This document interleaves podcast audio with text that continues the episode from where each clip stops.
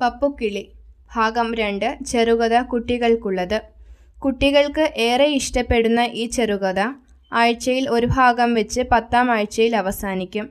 അവതരണം നീരജാപ്പി ഒന്നാം ഭാഗം കേൾക്കാത്തവർക്കായി. മദ്യവേനൽ അവധിക്ക് ഉണ്ണിക്കുട്ടനെ വല്യമ്മയുടെ അടുത്തേക്ക് കൊണ്ടുപോകാനായി അച്ഛൻ തീരുമാനിച്ചു. കാരണം തത്തയെ പിടിക്കാൻ മരത്തിൻ കയറി വഴുതി വീണ കഥ ആദ്യ ഭാഗത്തുള്ളത് കേൾക്കുമല്ലോ. രണ്ടാം ഭാഗം.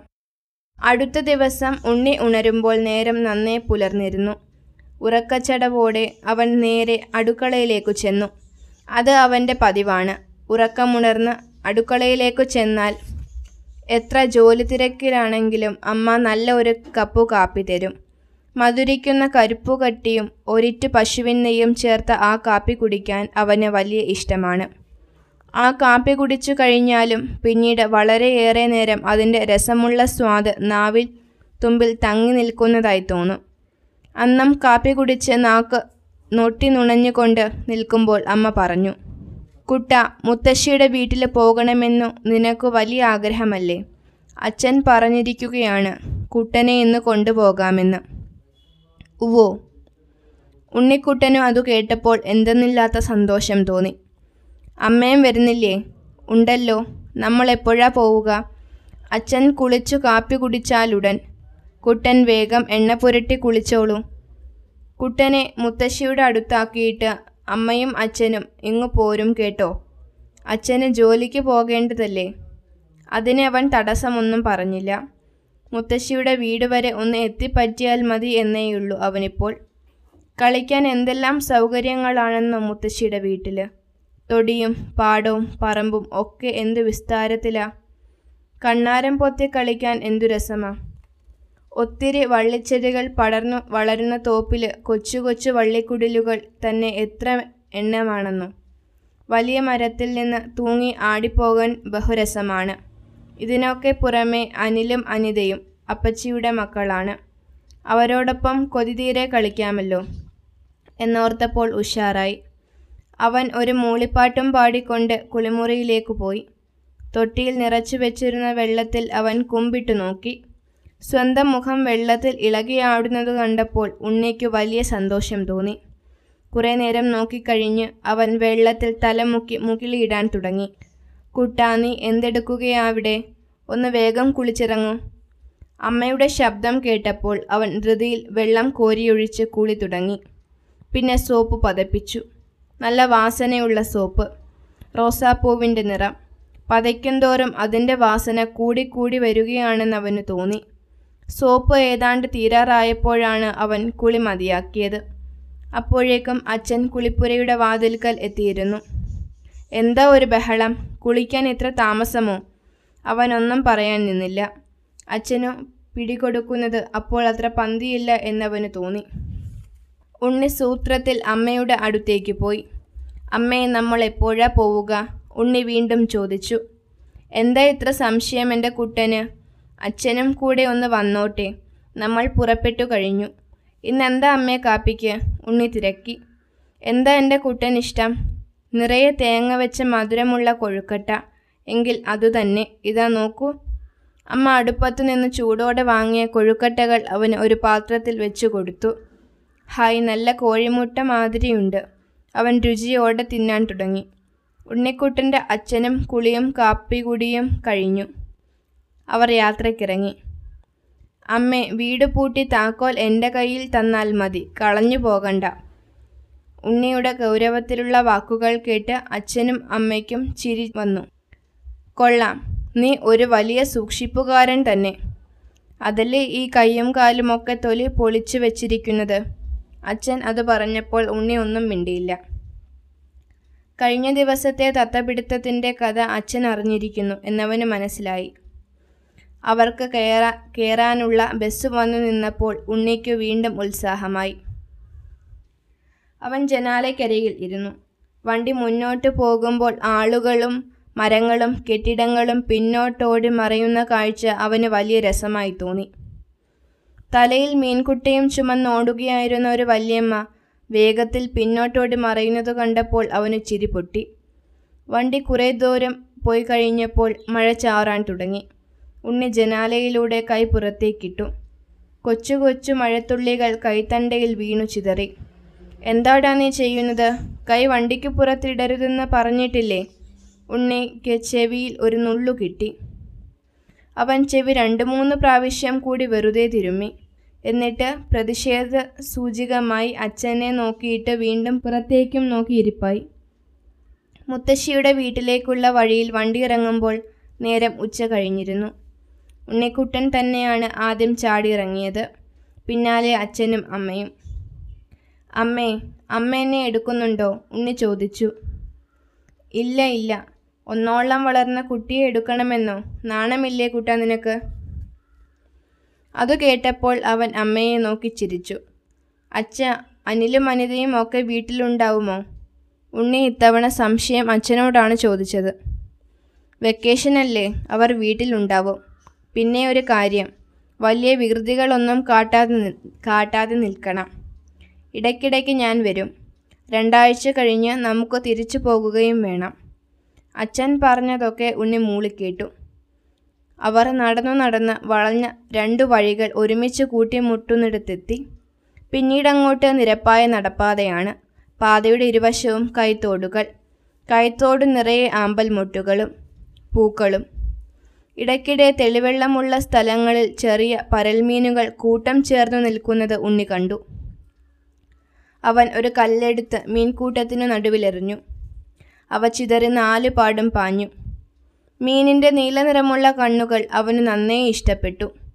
മീനിന് നമ്മളെ കാണാൻ കഴിയുമോ വച്ചാ അവനു സംശയമായി. പിന്നില്ലേ? ഇത്രയും മീൻ എവിടെയാ താമസിക്കുന്നത്? വെള്ളത്തിൽ പറക്കുന്ന മീനുണ്ടോ? അവന്റെ ചോദ്യം കേട്ടപ്പോൾ ഉണ്ണിയുടെ അച്ഛൻ അതിശയിച്ചു. എന്തു മറുപടി പറയും എന്ന് കുറച്ചുനേരം അദ്ദേഹം ആലോചിച്ചു. എന്നിട്ട് പറഞ്ഞു പറക്കുന്ന മീനിന്റെ കാര്യം നിന്നോടാരാ പറഞ്ഞത്? ഇന്നാൾ ഞങ്ങളുടെ സ്കൂളിൽ സയൻസ് ക്ലബിന്റെ സിനിമയുണ്ടായിരുന്നു. അതിൽ ഞാൻ കണ്ടതാ സായിപ്പന്മാർ പറക്കുന്ന മീനുകളുമായി കളിക്കുന്നത്. നല്ല കറുത്ത നിറം. എന്തു ഉയരത്തിലാണെന്നോ അത് ചാടുന്നത്. അത് പറക്കുന്ന മീനല്ല ഡോൾഫിനുകളാണ്. പരിശീലനം നൽകിയാൽ ഡോൾഫിൻ വെള്ളത്തിൽ ചാടുകയും കരണം മറിയുകയും പന്തു കളിക്കുകയും ഒക്കെ ചെയ്യും. ഡോൾഫിൻ നമ്മുടെ നാട്ടിലില്ലേ? ഇല്ല. അവർ വീട്ടിലെത്തി. മുറ്റത്ത് കാൽപ്പെരുമാറ്റം കേട്ട മുത്തശ്ശി ഇറങ്ങി വന്നു. ഉണ്ണി ഓടിച്ചെന്ന് മുത്തശ്ശിയെ കെട്ടിപ്പിടിച്ചു. കുട്ടൻ മുത്തശ്ശിയെ മറന്നില്ല അല്ലേ? അവർ പല്ലില്ലാത്ത മോണ കാട്ടി മനസ്സ് തുറന്ന് ചിരിച്ചു. അപ്പോഴാണ് ഉണ്ണി അത് ശ്രദ്ധിച്ചത്. മുത്തശ്ശിയുടെ വായിൽ പേരിന് പോലും ഒരു പല്ലില്ല. കഴിഞ്ഞ പ്രാവശ്യം താൻ വരുമ്പോൾ മുത്തശ്ശിക്ക് പല്ലുണ്ടായിരുന്നല്ലോ. വായി നിറയെ പല്ല്. ഇത്ര പെട്ടെന്ന് അതൊക്കെ എവിടെ പോയി? ഒരു പക്ഷേ പുഴു തിന്നതാവും. ക്ലാസ്സിലെ അമ്മിണിക്കുട്ടിയുടെ പല്ലും പുഴു തിന്നതാ. എന്നും പല്ലുവേദനയാണെന്ന് പറഞ്ഞ് അവൾ ഒരു മൂലയ്ക്കിരിക്കുന്നുണ്ടാവും അവൾ ചിരിക്കുമ്പോൾ ഒരു രസവുമില്ല കാണാൻ. എന്താ കൂട്ട നീ ആലോചിക്കുന്നത്? മുത്തശ്ശിയുടെ വാക്കുകൾ അവനെ ഓർമ്മകളിൽ നിന്നുണർത്തി. മുത്തശ്ശിയുടെ പല്ലൊക്കെ പുഴുക്കേട് പിടിച്ചു പോയതാണോ? ഉണ്ണിയുടെ ചോദ്യം കേട്ടപ്പോൾ എല്ലാവരും ചിരിച്ചുപോയി. അവനെല്ലാം അറിയണം. ഉണ്ണിയുടെ അച്ഛൻ പറഞ്ഞു അതിനെന്താ? അവൻ കുട്ടിയല്ലേ. ഒക്കെ അറിയാൻ അവന് താല്പര്യമുണ്ടാവില്ലേ മുത്തശ്ശി ഉണ്ണിയുടെ വശം ചേർന്നു. മുത്തശ്ശിക്ക് വയസ്സായില്ലേ കുട്ട? ഇനി എന്തിനാ പല്ല്? ഒക്കെ കൊഴിഞ്ഞുപോയി. അത് അവനൊരു പുതിയ അറിവായിരുന്നു. വിശ്വാസം വരാഞ്ഞിട്ടെന്ന പോലെ ഉണ്ണി സ്വന്തം പല്ലിൽ വിരലമർത്തി നോക്കി. കുട്ടൻ സംശയിക്കേണ്ട നിന്റെ പല്ലൊന്നും കൊഴിയാറായിട്ടില്ല. എന്റെ കുട്ടന്റെ പല്ല് കൊഴിയുകയുമില്ല ചിരിച്ചുകൊണ്ട് മുത്തശ്ശി പറഞ്ഞു. എവിടെ അമ്മ അനിലും അനിതയും? ഉണ്ണിയുടെ അച്ഛൻ ചോദിച്ചു. പള്ളിക്കൂടം അടച്ചില്ലേ രണ്ടും കൂടി ബഹളം കൂട്ടി. ശാരദ അവരെയും കൊണ്ട് സിനിമയ്ക്ക് പോയിരിക്കുകയാ. വരൂ ഊണ് കഴിച്ചിട്ടിരിക്കാം. ഊണ് കഴിച്ചിട്ടാകാം ബാക്കി വിശേഷങ്ങളൊക്കെ. അവർ ഊണ് കഴിക്കാനിരുന്നു ഇപ്പം ഇവിടെയും നല്ല മീനൊന്നും കിട്ടാതായി. ഊണ് വിളമ്പുന്നതിനിടയിൽ മുത്തശ്ശി പറഞ്ഞു എന്നിട്ട് പുഴയിൽ നിറയെ പരൽമീൻ കണ്ടല്ലോ? ഉണ്ണി മുത്തശ്ശിയോടായി പറഞ്ഞു അത് തീരെ കുട്ടിമീനല്ലേ കൂട്ട? അതിനെ ആരെങ്കിലും തിന്നാൻ പിടിക്കുമോ? ഊണ് കഴിഞ്ഞ് കൈ കഴുകി അച്ഛൻ കിടപ്പ് മുറിയിലേക്ക് പോയി. അമ്മ ഉമ്മറത്തിരുന്നു. അനിലും അനിതയും ഇല്ലാത്തതുകൊണ്ട് യാതൊരു രസവുമില്ലെന്ന് ഉണ്ണിക്ക് തോന്നി. സമയം പോകുന്നതേയില്ല. മുത്തശ്ശി മുത്തശ്ശി മുറുക്കാൻ ചെല്ലമെടുക്കാൻ തട്ടുപുരയിലേക്കു കയറിയപ്പോൾ അവനും പിന്നാലെ കൂടി. എന്താ കുട്ട ഇവിടെ നിറയെ മീനിനെ പിടിക്കുന്ന കിളിയുണ്ടല്ലോ. മീനിനെ പിടിക്കുന്ന കിളിയോ? എന്താ അത്? മുത്തശ്ശിക്ക് പെട്ടെന്ന് മനസ്സിലായില്ല. മീനിനെ പിടിക്കുന്ന കിളിയില്ലേ നല്ല നീല നിറത്തിൽ പൊന്മാനിന്റെ കാര്യമാണോ? അതെ എന്തിനാ? എനിക്ക് ഒരെണ്ണത്തിനെ പിടിക്കാനാ. നടക്കില്ല കുട്ടാ അത് പറന്നു പോവില്ലേ? അതിന്റെ കൂട്ടിൽ പോയി പിടിച്ചാലോ? ആരെയാടാ കൂട്ടിൽ പോയി പിടിക്കേണ്ടത്? ഓർക്കാപ്പുറത്ത് പിന്നിൽ നിന്ന് അച്ഛന്റെ ശബ്ദം കേട്ടപ്പോൾ ഉണ്ണി ഭയന്നു പോയി. അച്ഛൻ മയങ്ങാൻ കിടക്കുന്നത് കണ്ടിട്ടാണ് അവൻ ഇങ്ങോട്ട് പോന്നത്. അതിനിടയിൽ അച്ഛൻ ഇവിടെ എത്തിയിരിക്കുന്നു. സംഗതി അറിഞ്ഞാൽ അപ്പോൾ തന്നെ അച്ഛന്റെ തല്ലു കിട്ടുമെന്ന് അവൻ ഭയന്നു. അതിനാൽ അവൻ പറഞ്ഞു ഒന്നുമില്ല. ഒരിക്കൽ കൂട്ടിൽ പോയി തത്തയെ പിടിച്ചതിന്റെ മുറിപ്പാടുകൾ ഇനിയും മാറിയിട്ടില്ല. അതിനു മുൻപ് അടുത്തത് ഉണ്ണി നീ തല്ലു വാങ്ങിക്കും കേട്ടോ. നിലത്തു നിന്നുള്ള കളിയൊക്കെ മതി. അമ്മയെ ഒന്ന് പ്രത്യേകം ശ്രദ്ധിച്ചോണേ. നീ പോടാ കുട്ടൻ മിടുക്കനാ. ആരാ പറഞ്ഞത് അവൻ കൂട്ടിൽ പോയെന്നും തത്തയെ പിടിച്ചെന്നുമൊക്കെ? മുത്തശ്ശി ഉണ്ണിയുടെ വശം ചേരുന്നതും കണ്ടപ്പോൾ അവന്റെ അച്ഛൻ ഒഴിഞ്ഞുമാറി. കുട്ട മുത്തശ്ശിക്ക് പ്രായമായി. കുട്ടന്റെ ഒപ്പം ഓടാനും ചാടാനും ഒന്നും വയ്യ. മോൻ വികൃതികളൊന്നും കാട്ടി മറിഞ്ഞു വീഴരുതേ. അച്ഛൻ പോയി കഴിഞ്ഞപ്പോൾ മുത്തശ്ശി ഉണ്ണിയെ ഉപദേശിച്ചു. ഇല്ല മുത്തശ്ശി ഉണ്ണി തറപ്പിച്ചു പറഞ്ഞു. അപ്പോഴേക്കും ഉമ്മറപ്പടിക്കൽ അനിലിന്റെയും അനിതയുടെയും കലമ്പൽ കേട്ടു. ചെന്നോളൂ കുട്ടന്റെ കൂട്ടുകാർ സിനിമാപ്പടം കഴിഞ്ഞെത്തിക്കഴിഞ്ഞു ഉണ്ണി ഉമ്മറത്തേക്കു ചെന്നു. ഉണ്ണി അവനെ കണ്ട കണ്ടയുടൻ രണ്ടുപേരും കൂടി സന്തോഷത്തോടെ അവന്റെ ചുറ്റും കൂടി. സിനിമ നല്ല രസമായിരുന്നു കേട്ടോ ഉണ്ണി അനിൽ പറഞ്ഞു. ഉവോ ഒരു കൊള്ളസംഘത്തിന്റെ കഥയാ. ആലിബാബയുടെ കഥയിൽ നമ്മൾ വായിച്ചിട്ടുള്ള കള്ളനില്ലേ? അയാളുടെ മാതിരിയുണ്ട് സിനിമയിലെ കള്ളൻ. അത് നിനക്കെങ്ങനെ മനസ്സിലായി?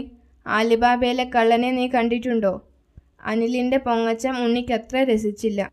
അനിലിനത് മനസ്സിലായി. അവൻ പിന്നീടൊന്നും പറഞ്ഞില്ല. നിനക്ക് പാമ്പും കോണിയും കളിക്കാൻ അറിയാമോ? ഉണ്ണി ചോദിച്ചു. ഇല്ല എന്നാൽ വരൂ ഞാൻ കാട്ടിത്തരാം. ഉണ്ണി അമ്മയുടെ പെട്ടിക്കുള്ളിൽ സൂത്രത്തിൽ ഒളിച്ചു വെച്ചിരുന്ന പാമ്പും കോണിയും പുറത്തെടുത്തു. അനിലിനും അനിതയ്ക്കും അത് കണ്ടപ്പോൾ വലിയ അത്ഭുതമായി.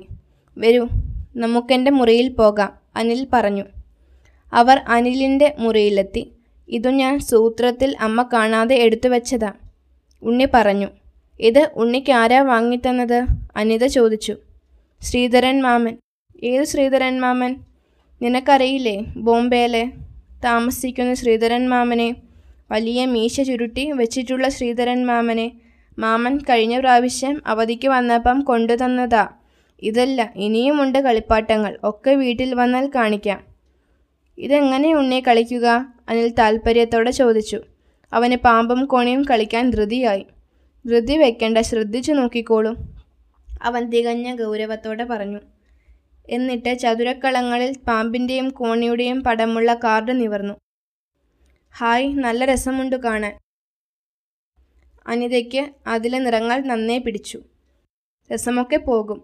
നിന്നെ പാമ്പ് വിഴുങ്ങുമ്പോൾ. ഉണ്ണി പറഞ്ഞു. എന്നെ പാമ്പ് വിഴുങ്ങുമെന്നോ? അതെങ്ങനെയാ? ഈ കടലാസ് പാമ്പിനെ വിഴുങ്ങാൻ കഴിയുമോ? അവൾ ചോദിച്ചു. ഇങ്ങോട്ട് നോക്കിയിരുന്നോളൂ. അപ്പോൾ മനസ്സിലാകും. ഈ പടത്തിലെ പാമ്പിന് എങ്ങനെയാ നിന്നെ വിഴുങ്ങാൻ കഴിയുക എന്ന്. പാമ്പും കോണിയും കളിക്കുന്ന വിധം ഉണ്ണി അവർക്ക് പറഞ്ഞു കൊടുത്തു. പറഞ്ഞു കേട്ടപ്പോൾ അവർക്ക് കളി ഇഷ്ടപ്പെട്ടു. അനിലും ഉണ്ണിയും കൂടി കളി തുടങ്ങി. ആദ്യം ഉണ്ണി തന്നെയാണ് കട്ട കുലുക്കിയിട്ടത്. ഒറ്റയടിക്ക് അവൻ ആറു വീണു. ഉണ്ണി തുടക്കത്തിൽ തന്നെ ആറാം നമ്പർ എത്തി. ആറ് വീണത് കൊണ്ട് അവന് വീണ്ടും കളി കിട്ടി. ഉണ്ണിയുടെ കരു പന്ത്രണ്ടിലെത്തി. തീർന്നില്ല. വീണ്ടും ഒരാറ് കൂടി.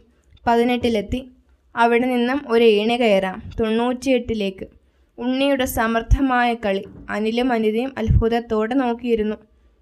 ഇനി രണ്ടു കളങ്ങൾ കൂടി മതി ഉണ്ണിക്കു ജയിക്കാൻ. എന്നാൽ തൊണ്ണൂറ്റി ഒൻപതാമത്തെ നമ്പറിൽ ഒരു പാമ്പുണ്ട്. ഒരു നെടുനീളൻ പാമ്പ്. അത് വിഴുങ്ങിയാൽ ഏഴിലാണ് വന്ന് നിൽക്കുക. അങ്ങനെ സംഭവിക്കരുതേ എന്ന് പ്രാർത്ഥിച്ചുകൊണ്ട് അവൻ കട്ട അനിലിന് കൊടുത്തു. അനിലിന് ആദ്യം വീണത് രണ്ടായിരുന്നു പിന്നെ മൂന്ന് പിന്നെ ഒരു ചെറിയ ഏണി പതിനഞ്ചിലേക്ക്. നിനക്ക് വേഗമില്ല എനിക്കിന് രണ്ടു കൂടി വീണാൽ മതി ഉണ്ണി പറഞ്ഞു. അവൻ കട്ട കുലുക്കിയിട്ടു വീണതു നാല്. യാതൊരു ഗുണവുമില്ല അവൻ നിരാശയോടെ കട്ട അനിലിനെ ഏൽപ്പിച്ചു. അനിൽ വീണ്ടും രണ്ടേണി കൂടി കയറി അങ്ങനെ അനിലും തൊണ്ണൂറ്റിയെട്ടിലെത്തി. തൊണ്ണൂറ്റിയൊൻപതിൽ വായം പിളർന്നു നിൽക്കുന്ന പാമ്പിനെ കണ്ടപ്പോൾ അനിലിന് ഭയം തോന്നി. അത് വിഴുങ്ങുമോ? അവൻ കട്ട ഉണ്ണിയെ ഏൽപ്പിച്ചു. ഉണ്ണി കട്ട കുലുക്കിയിട്ടു. വീണത് മൂന്ന്. യാതൊരു ഗുണവുമില്ല. അവന് ദേഷ്യം വരുന്നു. കട്ട അനിലിന്റെ കയ്യിൽ കൊടുത്തു. അവനും വീണത് നാല്. അങ്ങനെ കുറേ നേരം കഴിഞ്ഞു. ഇരുവർക്കും ക്ഷമ നശിച്ചു. ഇതിൽ ഞാൻ ജയിക്കും. ഉണ്ണി കട്ട കുലുക്കിയിട്ടു. കൃത്യം രണ്ട്. ഉണ്ണി നൂറാമത്തെ കളത്തിലെത്തി. അവൻ ജയിച്ചു. അനിലും അനിതയും അവനെ അത്ഭുതത്തോടെ നോക്കിയിരുന്നു. എന്നാൽ സൂത്രക്കാരനായ ഉണ്ണിക്കുട്ടൻ കട്ട വിരലുകൾക്കിടയിൽ തിരുകി കൃത്യമായി രണ്ടിൽ തന്നെ വെച്ചതാണ് എന്ന കാര്യം ആ പാവം കുട്ടികൾക്ക് അറിഞ്ഞില്ല. തുടരും.